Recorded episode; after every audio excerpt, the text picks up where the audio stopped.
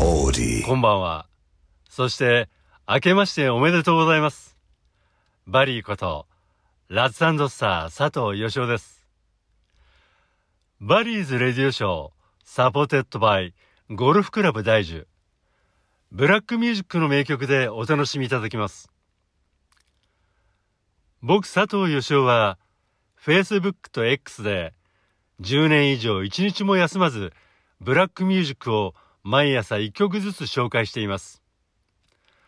僕と繋がっている皆さんに楽しんでいただいていますが、今回で3回目となるバリーズレディオショーでは、それをラジオにしてしまおうということで、FM 愛知から特別番組でお送りしています。今回は、今からちょうど60年前、33歳の若さでこの世を去ったソウルシンガー、サム・クックを特集します。そしてこの番組では、プレゼントを用意しています。1500円分のアップルギフトカードを抽選で3名様。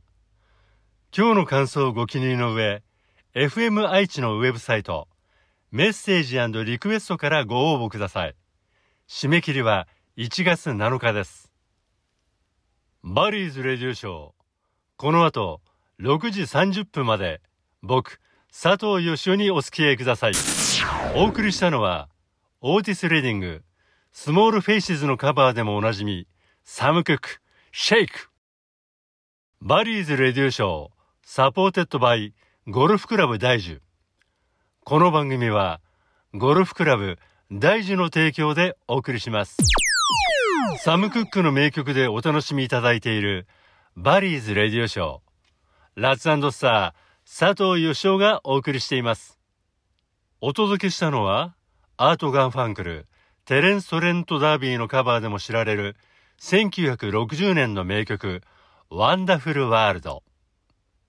1950年代から1960年代、数多くの名曲を世に送り出し、没後60年の今もなお、多くのフォロワーが存在するアメリカのソウルシンガー、サム・クック。1931年、牧師の子供として生まれ、幼い頃から聖歌隊で歌い、19歳で名門ゴスペルグループ、ザ・ソウル・スターラーズのリードボーカルに抜擢されます。彼の写真を見ていただくとわかりますが、端正な顔立ちで、若い女性の人気を集め、ゴスペル界のアイドルでした。そんな時代の彼の歌声、お届けしましょう。レコーディングは1951年3月なので、サム・クックは若干20歳。ザ・ソウル・スターラーズ、クライスト・イズ・オール。Audi. 1956年、サム・クックはデイル・クック名義でソロデビューを果たします。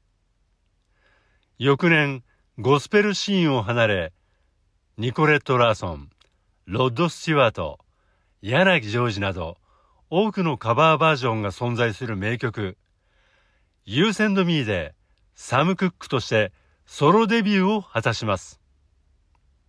ゴスペルの現場で叩き上げられたボーカルの実力に加え、端正なルックス、コンポーザーとしての類い稀なる才能を武器に、人種の壁、ジャンルの壁を越え、多くのファンを獲得していきます。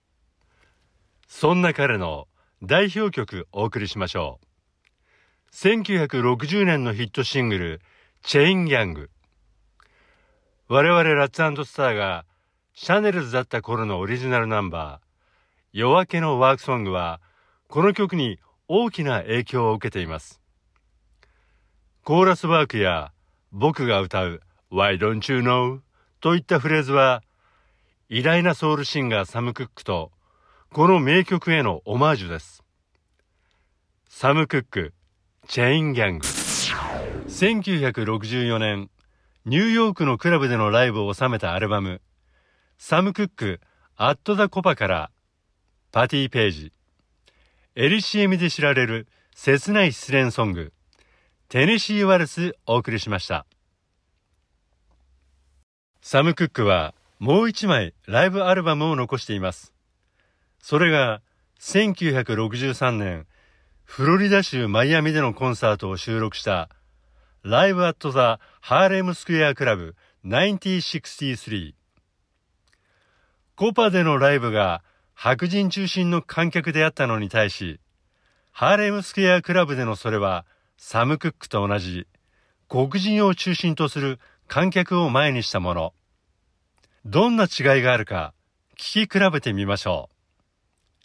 サム・クック、 Twistin' the Night Away。 Barry's Radio Show、supported by ゴルフクラブ大樹。オープニングでもお伝えしましたが、プレゼント用意しています。1500円分のアップルギフトカードを抽選で3名様。この番組の感想をご記入の上、FM 愛知ウェブサイト、メッセージリクエストからご応募ください。締め切りは1月7日です。なお、放送終了後も、この番組を楽しむことができます。オーディオコンテンツプラットフォーム、 AuDee でチェックできます。ローマ字で、A, U, D, E, E 一角開けて B A R R Y で検索してみてください。そろそろお別れの時間です。ラストナンバーはサム・クックがボブ・ディランの風に吹かれてに触発され作り上げた名作 A Change is Gonna Come お相手はバリーこと佐藤義雄でした。 Barry's Radio Show、supported by、ゴルフクラブ大樹。この番組は、ゴルフクラブ大樹の提供でお送りしました。